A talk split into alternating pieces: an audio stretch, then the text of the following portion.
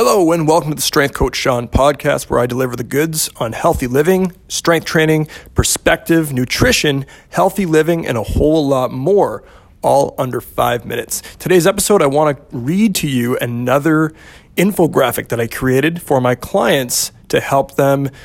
Uh, you know, shed some insight on how mobility unlocks strength. Now, the visual is very appealing and it is in my second book, Impact, if you're looking for that. But I'm going to read this to you today, and I know you will get some tremendous value from this. So, how mobility unlocks strength.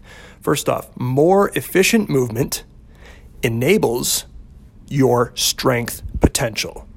Okay, so identifying three big issues. Number one, society always values physical appearance over performance.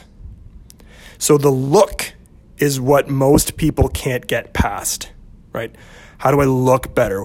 What's going to make my muscles bigger? What's going to reduce my fat loss and or increase my fat loss and th- these sort of ideas, right? That's usually the motivation behind something.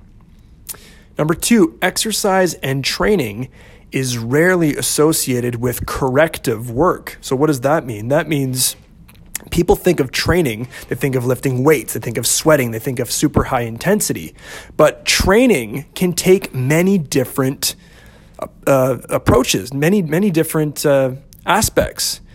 If you are suffering from an injury and you're working with a physiotherapist or a chiro, they're going to recommend specific exercises for you to do to gain range of motion, to strengthen your tissues, and so on and so forth. So, exercise and training is rarely associated with that corrective type work, but it's all movement and it's all good for your body. Okay. Number three, most individuals are reactive by nature. They do not willingly take preventative measures. That is the biggest key factor right there. You want to be taking preventative measures. You don't want to react. You don't want to act when it's nearing too late, right? We want to enjoy our life. We want to thrive. Powerful affirmation I will move, eat, and live well today. I owe it to myself and others. Okay, big theme of mine lead by example. Lead for the people around you. Get stronger. Be your absolute best. Now, right at the bottom here, the four A's of mobility training. The first is awareness, being aware of your posture, your limitation, excessive muscular tension in certain regions in the body. This is the first step. You need to increase your awareness of where you are restricted and how it's affecting you. Then it's adherence daily movement based on corrective strategies for you specifically. So, if your ankles and calves are super tight, you're definitely going to want to spend some extra time on those areas, stretching, deep breathing, and being aware of that.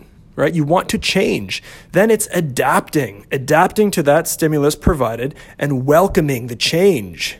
It's a bit of a mindset as well. Finally, it's the access to the new range of motion and movement that is now available, and you want to use that, right?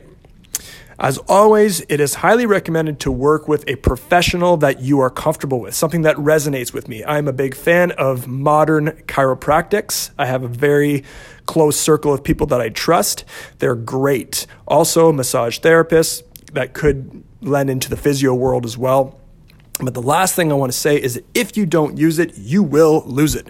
Mobility training must be combined with movement based strength and conditioning, meaning your pushes, your pulls, your squats, hinging, dragging, and carrying. And as always, try to have some fun with it. My message is always more health related than it is vanity. Strength Coach Sean telling you to be strong, confident, and capable, but as always, kind, compassionate, and happy. We'll talk to you soon.